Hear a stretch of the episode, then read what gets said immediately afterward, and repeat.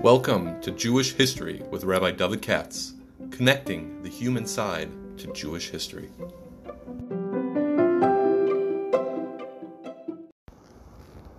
For sponsorship opportunities or to support this podcast, please visit our donate page at www.support.rabbidavidkatz.com. Hi, it's Friday morning. We're getting there. I'm sorry I'm behind schedule, but this is a big week.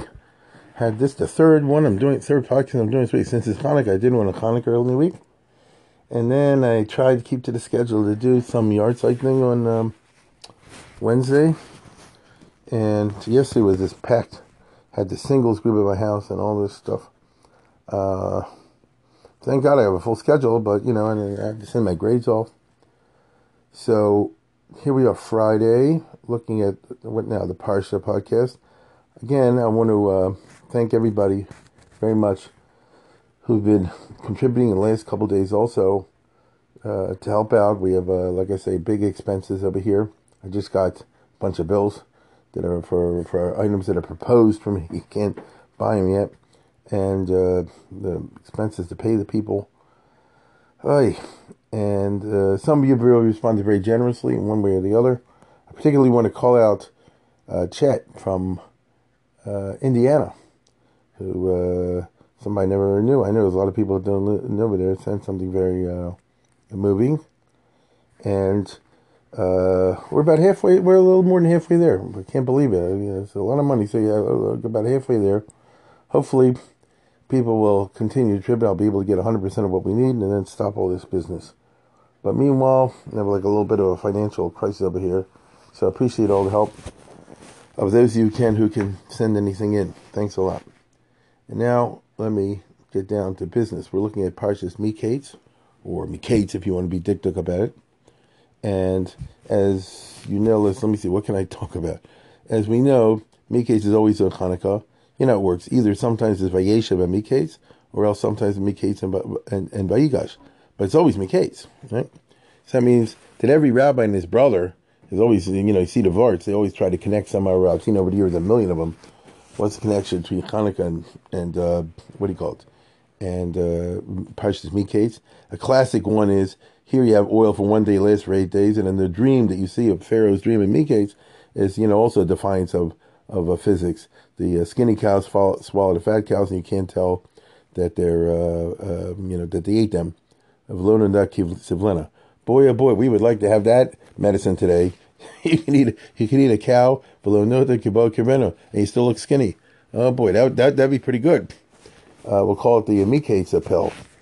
Uh, but in more serious vein, what strikes me about Miketz, I guess, would be the following. Here you have, you know, I can't help it since it's Hanukkah time, and like I mentioned the other day, people are affected by the Maharal system and the other metaphysics and you know meta history and historiosophy and theosophy. You know the ultimate meanings behind all these Hanukkah events. Again, I'm not talking about the regular physical history of Hanukkah, which is what I spoke about in uh, the other day in Monsey, and uh, you ha- you can get it online also from long ago. I think I mentioned that, but I'm talking about more the ideational connections. So here we have what we call Golas Yavon, don't we? uh, which is predicted in the book of Daniel, as I tried to say the other day, and is a fundamental staple of Chazal's way of thinking. The four Gaulises. There's a Gaulis, uh, you know, uh, Bavel and Persia and, and Yavon, and then Rome, it seems, or may, possibly Ishmael. Now, that means Yavon is hardwired into the Jewish meta, meta thought, meta history. But that's from the time of Daniel. Daniel, as you lived, at, as you perhaps may know, lived at the end of the Bayis Rishon uh, more or less by Rishon to the by, to end of Bayis Rishon, beginning by Sheni, in that in that period, and uh, so he's talking Mikanol Haba. So from his time on, there'll be, you know, the the four Gaulises of Bavel, Persia, Greece, and Rome. However, the Jewish people underwent a different exile, perhaps I could call it a fifth exile, long before then. That's Egypt, and the Galus Mitzrayim left a lot of marks on us just like all the other Gaulises leave marks on us. Because uh, that's one of the features of Gaulis. The Jews have to undergo all these uh, periods of exile, and they cannot fail to be impacted by it. After all, as I said many times, I'm giving this talk in the English language, and I can't help but thinking like an American. I may th- think exactly like every other American on the street. I mean, I get that you're frum Jew, but nevertheless, you are thinking very American. Can't help it. A Yeki back a hundred years ago couldn't help thinking like a German. You know, you can't help it. So uh, the Jews who lived in Yavon got Yavanized to some degree, to Hellenized. I always like to point out who was the biggest rabbi in Pirkei Avos after Shimon HaTzadik? Antigonus, right? What kind of a name is that? That's a real goyishe name. Uh, and many of the Tanoim and people like that had these Greek names. So, and I'm just pointing down, I'm just making a dot out of what's an ocean, the a drop out of an ocean. The Jews were thoroughly Hellenized in many, many places in terms of culture. However, they did not give up their religion. Now, if you ask me a question, which is uh, uh, unusual, if you ask me a question, was the Jewish religion affected by Hellenism? The answer is, of course, yes. But, uh, you know, how much? And Hanukkah has to do a lot with that kind of a question of how much. The uh, some group, uh, we are familiar on Hanukkah in discussing the Misyavnim, as they call them now.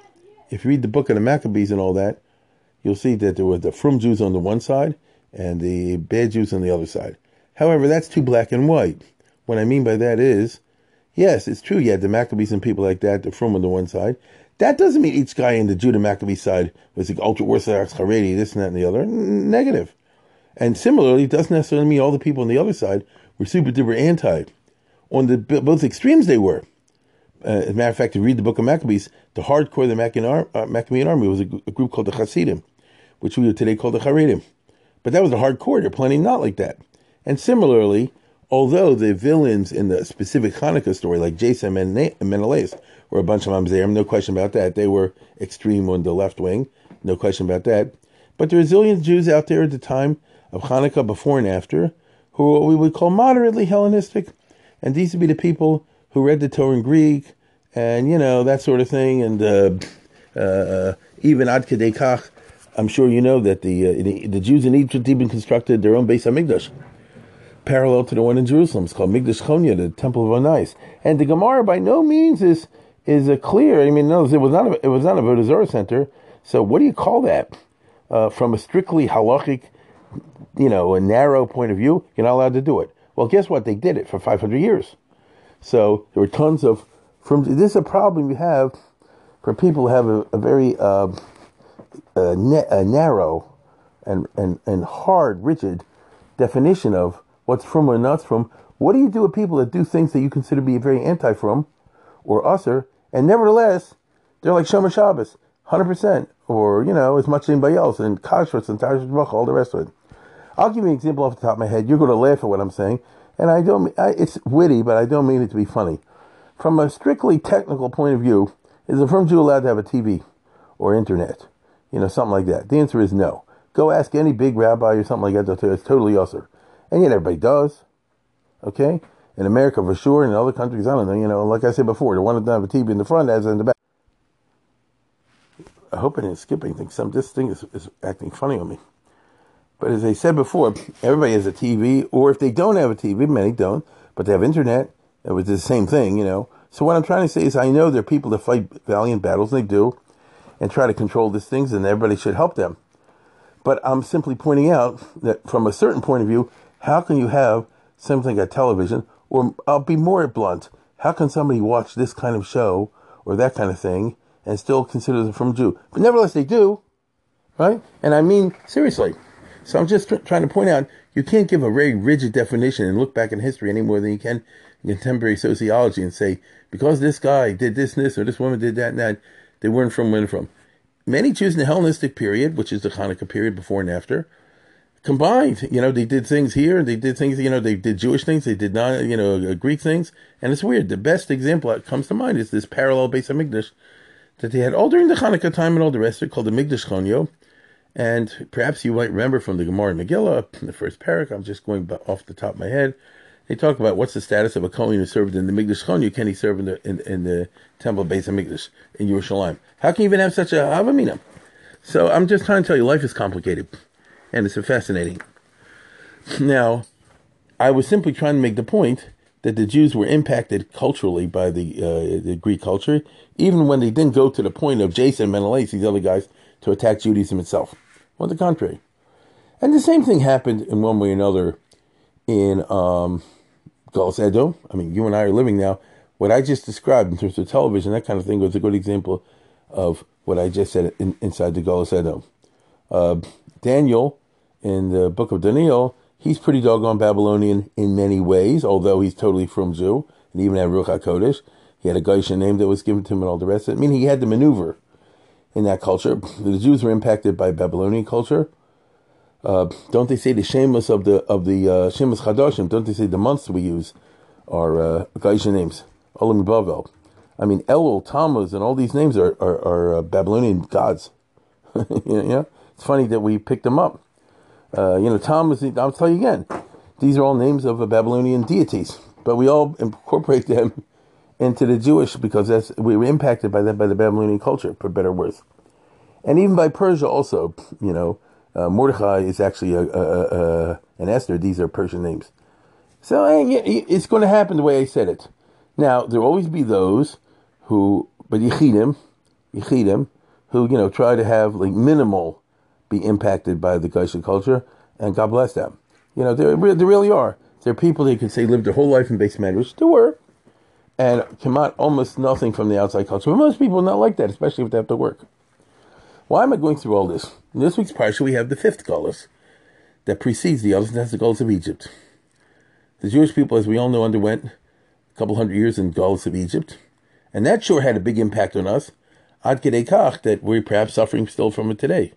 If the Jews made a golden calf later on when they were panicking on the way out, it because of what they saw in Egypt, and uh, uh, words, you know, like Anochi. I mean, there are a lot of, lot of, lot of Egyptian words out there, and Moshe's Egyptian name. And besides the level of names, that's superficial, really is. Uh, at the level of beliefs, God has to warn them repeatedly, don't imitate what you saw in Egypt, because you can't help but doing that. You know, in the sexual area, and in the uh, gods, and things like that. Uh, unfortunately, you know, you could take the Jews out of Egypt, but as the question goes, could you take Egypt out of the Jews? And the reason is simple. The Jews have undergone goluses in many, many different countries. Uh, sometimes they were surrounded by highly impressive cultures, and sometimes not. When they were surrounded by highly impressive cultures, obviously there's a greater magnet to draw the Jews towards it. And when they're less so, then less so. I gave a talk uh, here the other night. Who was it about? I mean, the podcast about the Sdei Chemed. He was a rabbi for many years in the Crimea among the Jews who lived among the Tatars. Well, the Tatars are fine people, but I wouldn't call that a great and powerful culture that impacted the world. Uh, you know, it's a little nothing. And so if you lived over there, like face among the peasants in the Ukraine or something like that, it's not exactly you're surrounded by a powerful, impressive culture. Uh, quite the contrary. And so the Jew, when he looked around and saw everybody else illiterate and you know uh, barefoot and all that kind of stuff, could feel himself superior in that regard. And so, what does that outside culture have to offer me or tempt me? Masha Kane, when you get to Greece, which affects the culture even today, or Rome, or most interestingly, Egypt. After all, my friends, what was the number one most powerful culture, an impressive culture, impressive in its way, in the ancient world 3,000 years ago, 3,000 years ago, and 4,000 years ago? The time of our ancestors, Avram, Yitzhak, Yaakov, and Moshe and Aaron. You know, well, that was Egypt, as we all know. Till today, you have Egyptology and people still studying not only the buildings, not only the pyramids and that kind of stuff, but the culture and the Egypt of it. I myself never took a lot of Egyptology courses. I heard a couple lectures on some famous e- Egyptologists, and it's not a subject that, uh, that, that attracted me, but that's me living thousands of years later, and there are plenty of other cultures out there. But way back when, Mitzrayim was the place. I think many of us know this. Uh, and the Jews, if anything, were a little nothing. And so uh, God decreed through the crazy story of Joseph and his brothers that the Jews will end up in Egypt, meaning not in the middle of Saudi Arabia and not in the middle of Sahara Desert and not in the middle of some stupid little uh, Crimea, but uh, the Jews end up in the center, like we would say today, Manhattan. You know, the Jews are uh, exiles, the whole people, in the epicenter of modernity, as modernity was described three and four thousand years ago with a powerful culture with all kinds of religious ideas and all kinds of cultural ideas, and a lot of cultural and uh, uh, you know uh, um, what shall I say, uh, writings and uh, art and thought uh, to reflect this. And so, if you're a regular Jew, you look around and say, "This is pretty doggone impressive. This is pretty doggone impressive." And what do I have? A couple of you know, we have a we have a stiebel in my neighborhood, and you know, some guy wears a gartel. I mean, it, it, it, doesn't match. Um, or let's put it this way: you need a good and very discerning eye to see what's a plus in the Jewish part and the minus in the other part. Now, what's fascinating is the story of Joseph. That's what Miketz is about. Who rises, as we all know, to viceroy, to, to top position in, in Egypt. Now, this is very interesting. I remember hearing a story many years ago from Roy Rottenberg, who just had his 80th birthday, and we had a party at his house, and he told me a story from the Munkacher Rebbe, you know, the Minchas Elazar was super duper anti-Zionist, super frum. And the story is something along the following lines: that a guy went uh, from that area to college and became a doctor, and and and returned back to Munkach and was a frum guy, hundred percent frum guy. Uh, and he went to the Munkach Rav with the best intentions in the world. And he said, what can I do now that I finished? I got my MD and I have my practice and everything because I'm a tzlich and all the rest of it. I want to help the cause. How can I help? Like we would say today, kiruv, Yiddishkeit. How you know to the younger people should should should see it's possible to be a frum Jew and also go to college. And the story is that the Minchas Elazar basically told him, "You want to help the young people? Go convert to Christianity. Why? Because he held the Rebbe held that on the contrary, you pulled it off, but you'll be a temptation for the others, and they won't be able to pull it off. So again, to to pull it from another place, I remember seeing a million years ago, somewhere in the old Hadoar, which was the Hebrew uh, newspaper or something like that, uh, journal, um, weekly, whatever.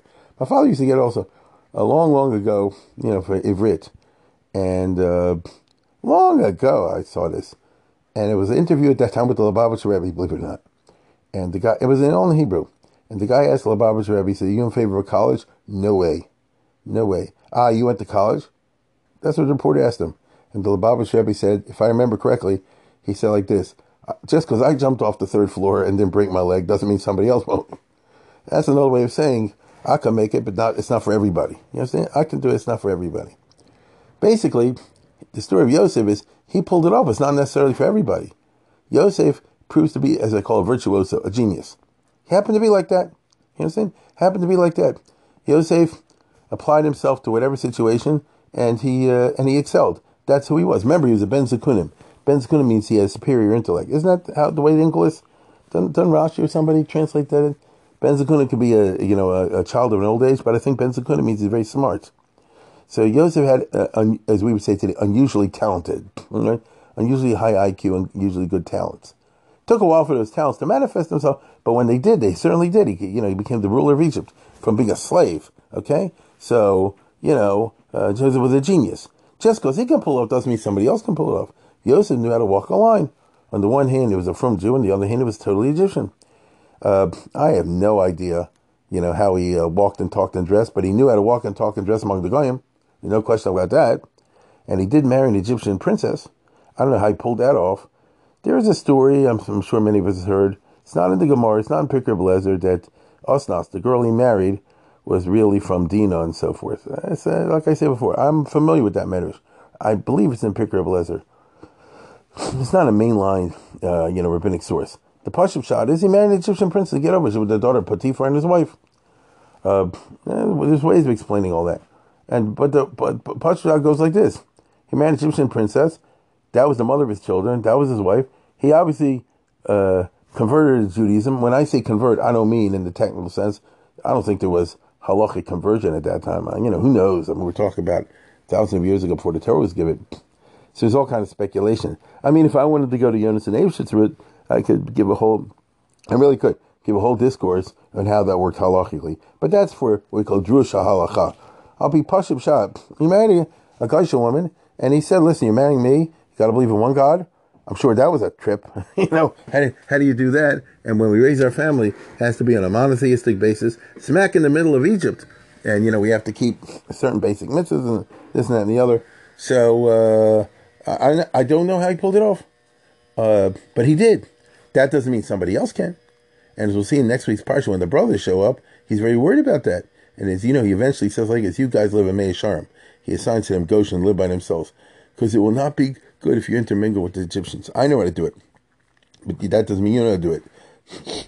And that is very interesting in the context of Hanukkah, because Hanukkah is one in which, as I said before, in a realistic way, the Jews had to figure out what is the right way to interact in the Greek society and absorb selectively certain pieces of the Greek culture, but not others. And not only at the level of religion, blatant religion. Obviously, a Jew's not going to worship the gods. I get that. But in a hundred other ways. What they consider normal, we don't consider normal. And vice versa. So I can tell you right off the bat, one of the most interesting aspects of the relationship between the Jewish people and the Hellenistic peoples, Greek peoples, over many hundreds of years down to the Roman Empire was that the Greeks uh, abhorred circumcision. Okay? They regarded that as an unbelievably disgusting and repulsive mutilation of the body. I, the Greeks themselves, who read their books, are unbelievably cruel and they burn and they uh, slice in half and torture. And like I told you, the story of Chana and Seven Sons, they fry people in, in, in frying pans and things like that. No, they can do all the things they want. But they're the boss. It's their culture. So what they consider normal is normal. What they consider abnormal is abnormal. And the Jews are the subject peoples.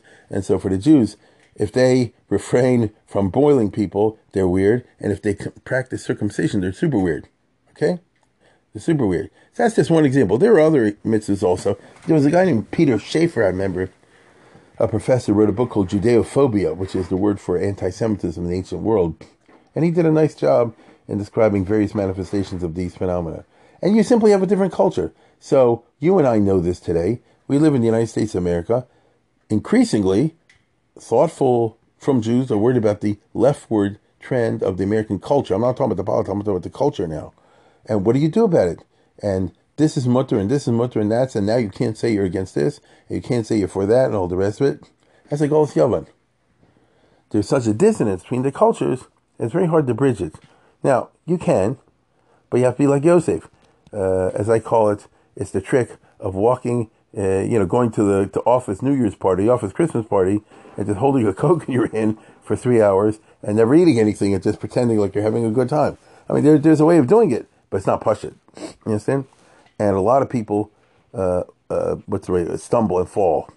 And so you see, I, th- I think that must have been in Yaakov's mind when later he'll meet Yosef. Like, you know, are you a good example for the others? Are you not a good example for the others? It's, a very weird and strange story. But Yosef has to learn uh, how to do this. Of course, he does because he's Yosef, meaning he's he's a genius. You know, he's he's unusually talented. But the question is, what is the effect going to be in the other brothers?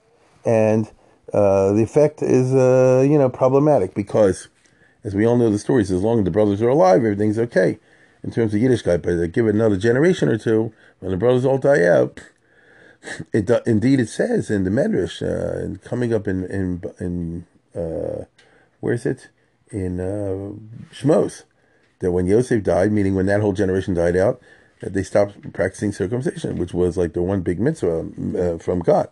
So, uh, questions of assimilation and resistance to assimilation uh, are very blatant, it seems to me, in the parsha of Miketz. Again, Yosef is a model. There always are those Jews that can somehow or other pull it off. But the trouble is, they set so high a bar that, in my mind, it makes it difficult because others try to imitate them can't do it. And so, uh, you know, if you're a great dreamer and you have special kochos and this and that and the other, it's one thing. But if not, uh, which is usually not the case, most Jews I encounter are not Josephs. They're schleppers like all of us are. And, you know, you, if you're not endowed with the ability to serve Pharaoh on the one hand, but at the same time be a Shomer Shabbos, or as it is described in the book of Bereshis, uh, Ki yochlu uh, hamitzvim lechol lechem. Yosef doesn't need to trafe. He doesn't eat with them at the same table.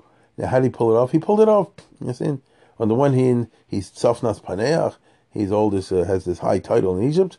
And on the other hand, he's, like we say today, he's, uh, uh, you know, a fruit at at the restaurant when everybody else is eating a steak dinner because he can't do it, a shrimp dinner. Uh, there are people that do that. And in America, many of us, find ourselves in these situations from time to time, particularly this time of year.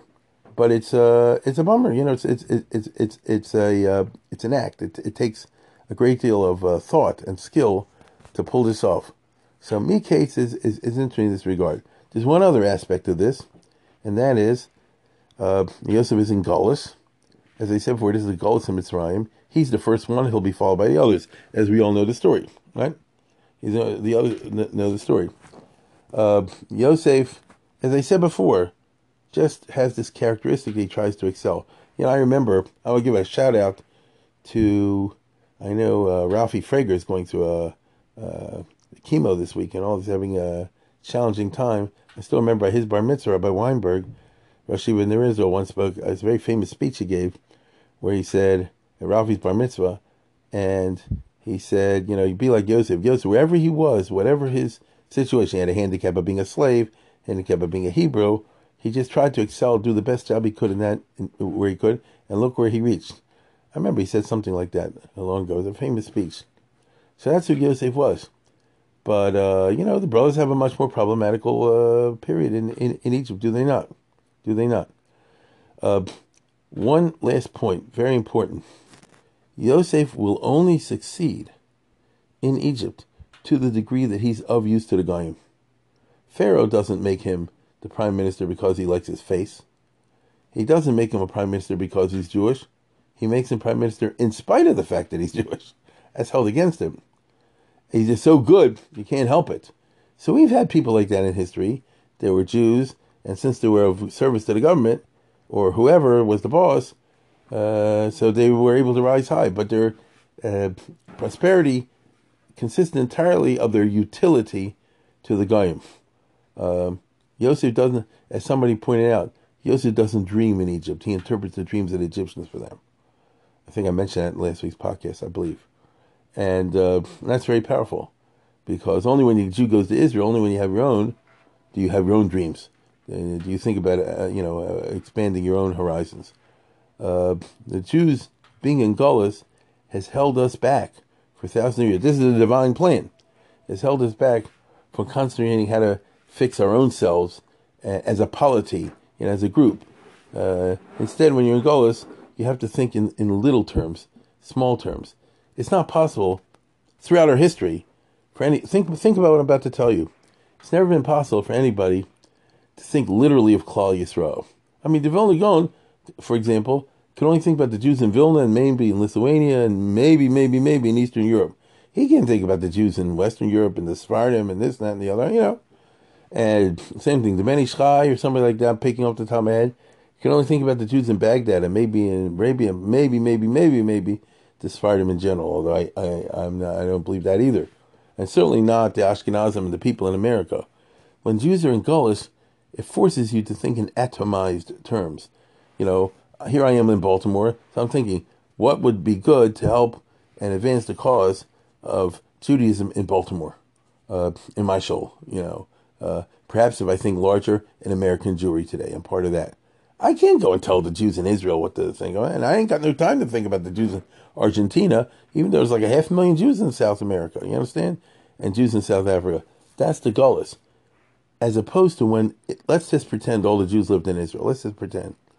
So then we're all thinking about the, the all of it. We're all there, and then it's all Baltimore. You know what I mean? It's all one big place. Then you think about what can help the Jewish people as such. This is a powerful point.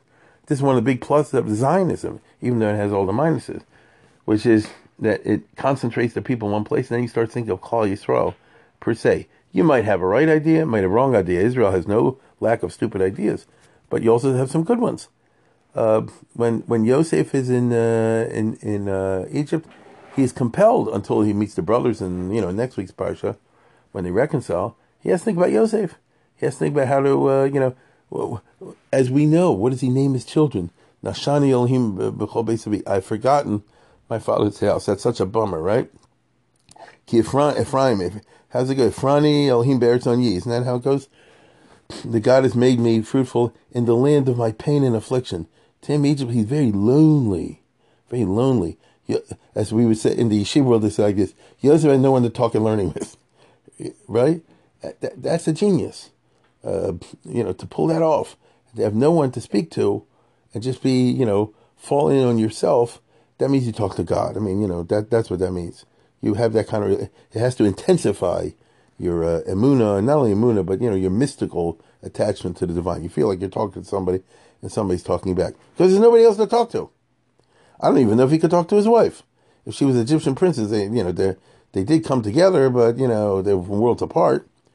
Uh, I don't know how he explained to his kids.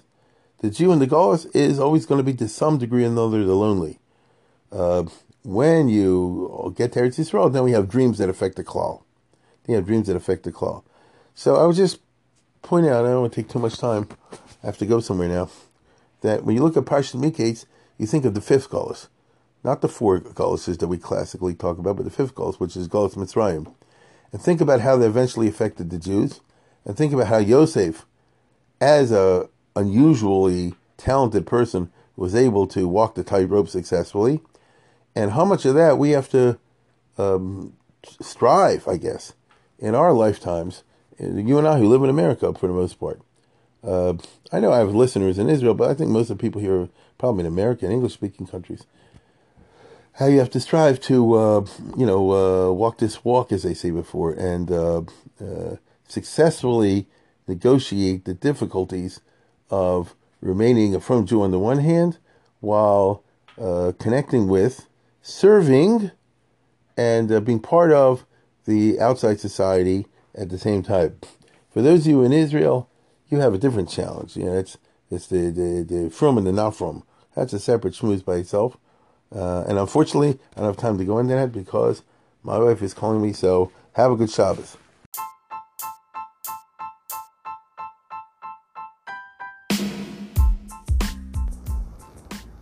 For sponsorship opportunities or to support this podcast, please visit our donate page at www.support.rabbidavidkatz.com.